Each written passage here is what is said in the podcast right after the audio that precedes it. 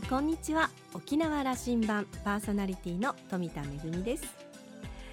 皆様ゴールデンウィークどんな風にお過ごしですか？長い方は10連休という羨ましい方もいらっしゃるようですけれどもお休みもいよいよ明日までとなりました。どうでしょう？最後の最後まで目いっぱい遊ぶ派ですか？それともいやいやいやもうすぐ、えー、学校や仕事が始まるからと徐々に平常モードに戻していく派でしょうか？私はですね若い頃は前者だったんですがやっぱりねあの40代を超えますとだんだんと後者になってまいりました。さあどなた様もぜひゴールデンウィークお楽しみくださいね。沖縄羅針盤今日も5時までお届けいたします。どうぞお付き合いください。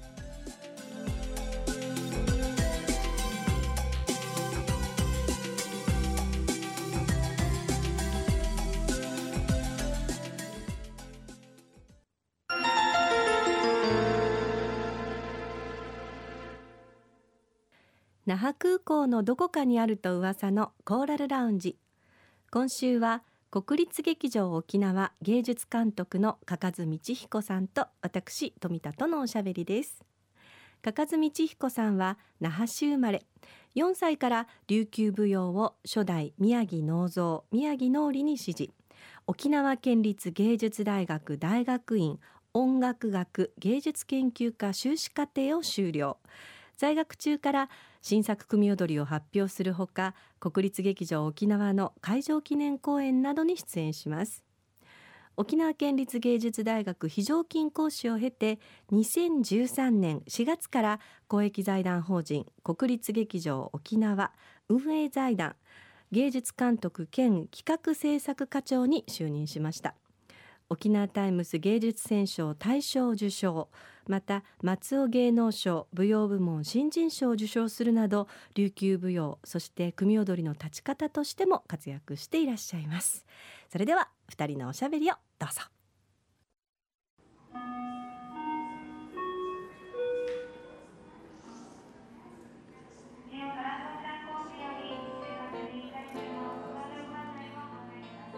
大変ご無沙汰をしております。というか番組的にはご無沙汰をしております。という感じですね。よくあのひいじあの国立劇場でお目にかかっておりますけれども、はい、沖縄羅針盤コーラルラウンジにご登場いただくのはすっごく久しぶりですよね。とても久しぶりな気がしますね。番組当初、はい、あのまあ実演家として、えー、番組にご登場いただきましたけれども、はい、私たちがもうひっち甘くま言ってた、えー、音楽劇の「てるてる」という作品の主役として、ね、もしかして10年ぐらいになりますかね。結構やってないですよね。そうですね。ね たまにはやりたいですね。本当にあの思います さて、えー、現在は、えー、国立劇場沖縄の芸術監督としてそして演出家実演家としてご活躍の加賀津道彦さんなんですが今年は、はい、琉球芸能にとってとっても大切な一年ですね。まずは国立劇場沖縄15周年おめでとうございます、ありがとうございます。はいどうですか？15年。早いですね本当に。2004年でしたか、はい、開場しまして、ええ、まあそれからあのいろんな舞台がですね本当にこれまでと考えられないぐらい数が舞台の数が増えたというところから、まあ、先生方のご指導のもとですねいろんな挑戦もさせていただいた15年だったかなと思いますね。当初はまあ実演家やまあ演出家としてそして芸術監督になってからは今年で。もう7年目、はあ、もうベテランですね。いやいやいやいやまだまだですよ。どうですか？その、はい、まあ実演家として立っていた舞台と、はいうん、まああの国立劇場沖縄の芸術監督。そして実はあのこれは名刺にはあのあれなんですよね、えー、課長というあの役職がついてるんですけど、はい、企画制作課の課長という役職を兼任してますので。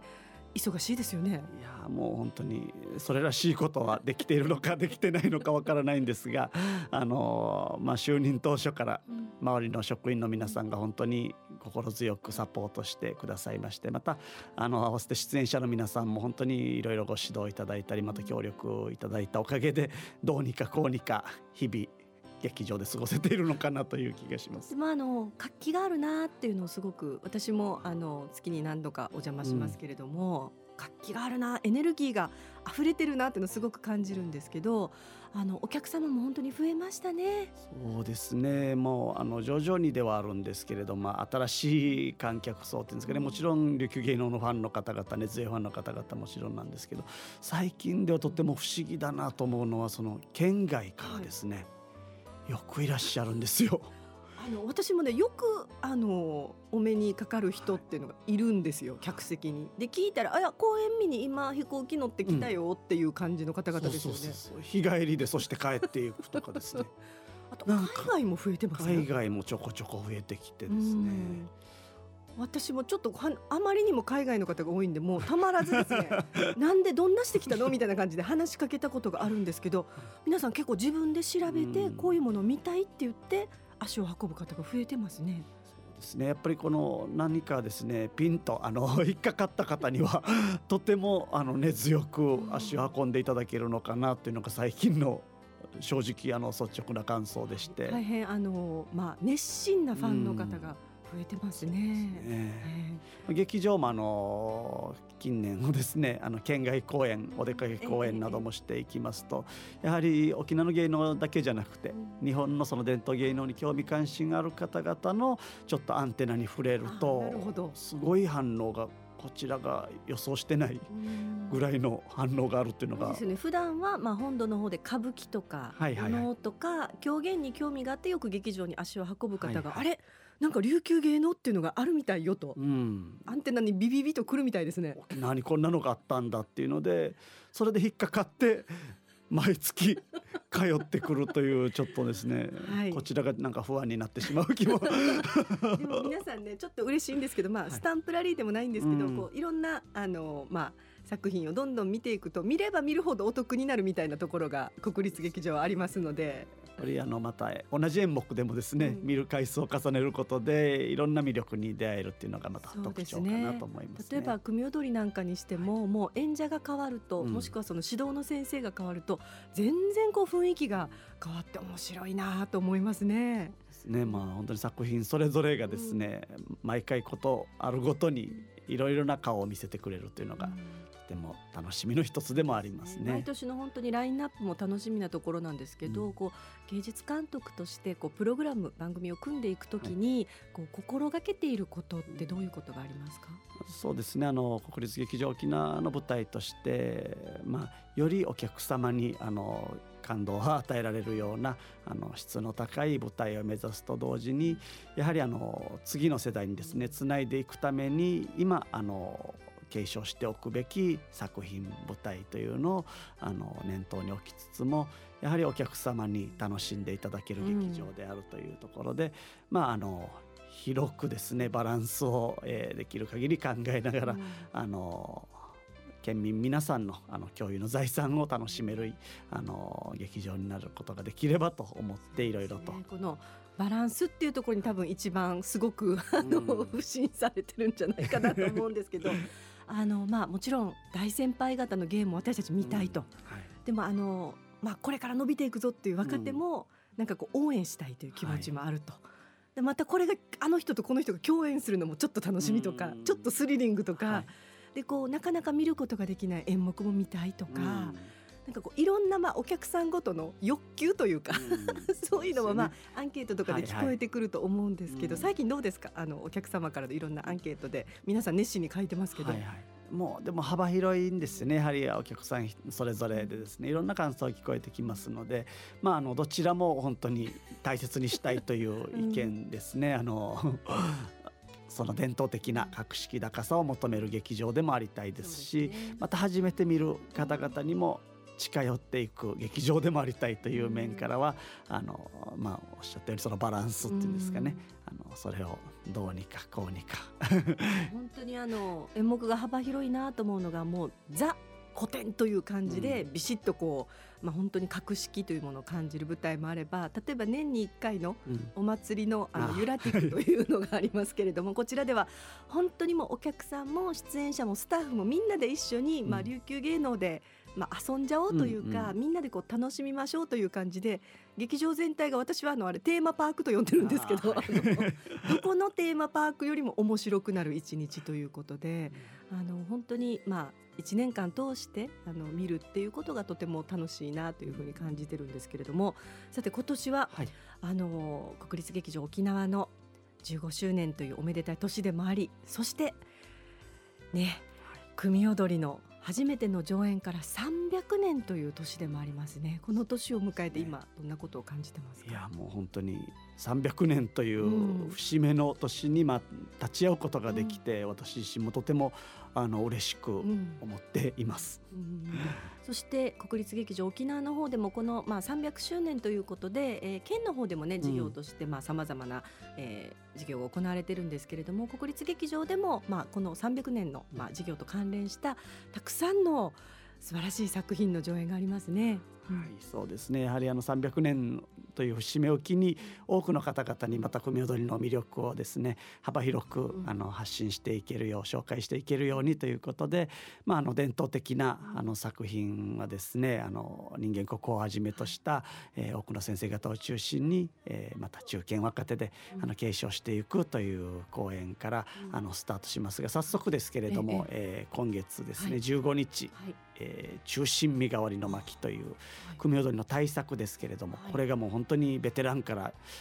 若手まで、えー、オールキャストでね、上演をするという演目に始まりまして、はい、その後もいろいろまた新作ものであったり、また各地域で継承されている民族芸能として残っている組踊りであったり、またあの組踊りに影響を与えたと言われている本土の芸能の中からですね、えー、お能狂言能楽の舞台をまた紹介したりまたその300年前にはどういう舞台で上演されていたんだろうということをまあ検証しながら研究しながら、えー、実験的な視点も入れながら作り上げていく、えー、研究公演などもですね。さまざま私研究公演もとっても楽しみにしてるんですけど300年前ってやっぱり想像を巡らすわけですよね、でも結構文献が残っているもの残っていないものというのがあって。でであの私今実はあの芸大で行われている あの、まあ、この300年を記念した、えー、講座に毎週通ってるんですけど、それでもやっぱり文献が残っているものからはいろんなことをね、あの古文書なんかから紐解くことができますけれども分かっていないこともたくさんあると、そこはこうなんかみんなで想像を巡らせて。はいはいなんかこうタイムスリップしてみたいなとかって思ったりするんですけど、ね、あの当時ってどんな感じだったんですかね？ねその残っている、分かっているけどできてない部分っていうのも今あるわけですよね。でそれが分かっているものはできるだけ復元に近づけたいと思っていますし逆にその全く分からないものっていうのは本当に想像の世界でしかないので。正解は出ないと思うんですけれども、ね、おそらくこの関係あの経路からいくとこうだったんじゃないかなという一提案するようなことは、まあ、これから、まあ、今回にスタートしてまた今後どんどんいろんな議論があの行われていく必要があると思いますので、うん、まあ、そのスタートとなるちょっと提案をする実験的なもので提案をするっていうのも大きな意義がある舞台かなということで、えー、秋頃にですね今予定をしていると。いやとっても楽しみですね。でもまあ組踊りと言いますとその成り立ちというのはやはりまああの札幌市の方々をおもてなしするための、うん、まあ、作品ということでもともとはその特定のお客様だったわけですよね。うん、それがまああの今はその劇場の方をはじめ、まあ、本当に一般のお客様それはもう沖縄のお客様に限らず県外のお客様海外のお客様とこうお客様がどんどんどんどんこう開かれていくというんですかね、うん、そのまああの元々の芸能の姿とまあでも同じ舞台が現代の私たちの手に継承されてこうだんだんとこう広がりを見せていくっていうのが、うんなんかこう面白いなというか普通こう宮廷芸能っていうのはもうその宮廷の中でその宮廷がまああの王朝文化がなくなった時点でまあその芸能もなくなってしまうということが多いのにどうして組踊りって継承されてきたんだのかなっていうふうに私は思うんですけど。はい本当にすごいなと思いますよね。なので廃藩置県を迎える時点でもうおしまいということもできたでしょうし、ただその芝居小屋に降りてきて、まあ、初めてその庶民が組踊りを見れるっていう時に、まあやはり宮廷芸能優雅な芸能なので一般庶民にはそのなかなか合わなかったということで客足が遠のいていた。ですごいなと思うのはそこでこの組踊りを芝居風にしなかったんですよね。そのね沖縄芝居沖縄芝居。歌劇は歌劇で作って、はいうん、で組踊りはそのお客は遠のいたけど守った。そのまま残したっていうところにかなりあの大きなポイントがあったでしょうしもしそこで簡単だったと思うんですね。終身カネリを芝居風にしていくポップにしていくっていうのね。それの道に行ったら多分その終身カネリが今残っていて私たちはそれを勉強していたんでしょうと思いますけど。そうせずに古典は古典として残して新たな切り口で逆を受けする演劇を作ったというところにやはりこの組踊りの持つ強さっていうんですかね、沖縄の人がその重んじていたっていうところが格がやっぱりあるんじゃないかなという面ではしっかりとその中でも今私たちも本当に大切な財産をあの今受け継がせていただいているなと思っています。はい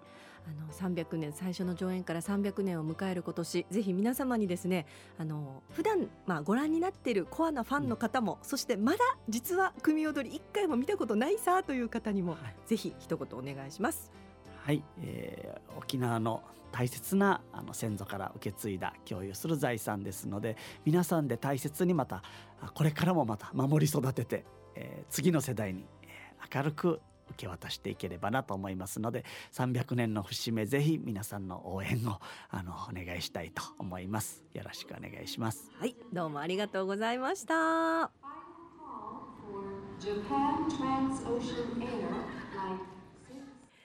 コーラルラウンジには久々のご登場となった加賀道彦さんですけれどもねあの冒頭でも話をしてましたようにね沖縄羅針盤が始まった当初というのは割とあの頻繁に あのご登場いただいてたんですけれども当時はですね私も若くてですねあのギャーギャーと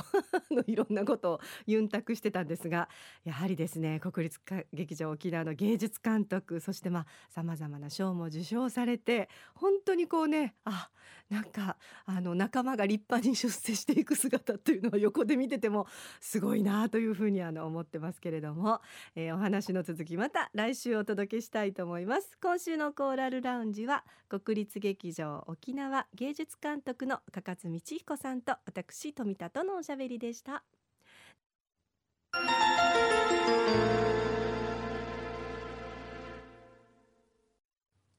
めぐみのあしゃぎだよりのコーナーです。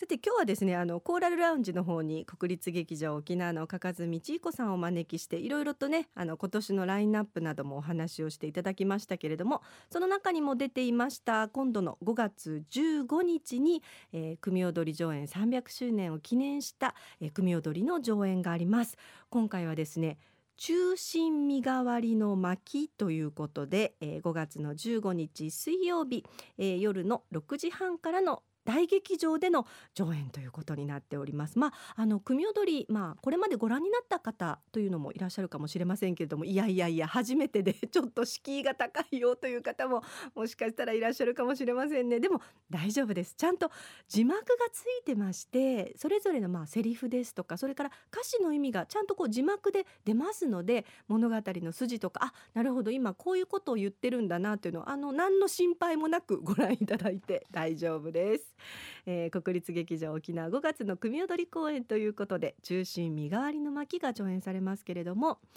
えー、昭和47年の5月15日日本沖縄のですね日本復帰とともに組踊りは、えー、日本の重要無形文化財に指定されたんですよね。これ5月の15日がその日だったということであの通常国立劇場での公演は週末が多いんですけれどもこの5月の15日水曜日のこの日の公演ということになっております、まあ、あの組踊りの継承に尽力をされましたたくさんの先輩方そして、えー、まあ国指定定を受けた記念日ということもありますので対策の中心身代わりの巻、えー、今回はですね本当にあの重鎮の先輩方から若手まで充実した配役で上演いたします、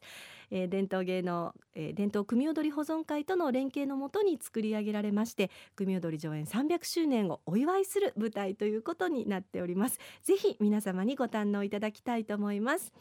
えー、5月の15日水曜日、えー、夜の6時半から国立劇場沖縄の大劇場で中心身代わりの巻の上演があります。お問い合わせは国立劇場沖縄チケットカウンター098-871の3350 098-871の3350または国立劇場沖縄のホームページをご覧ください。めぐみのあしゃぎだよりのコーナーでした。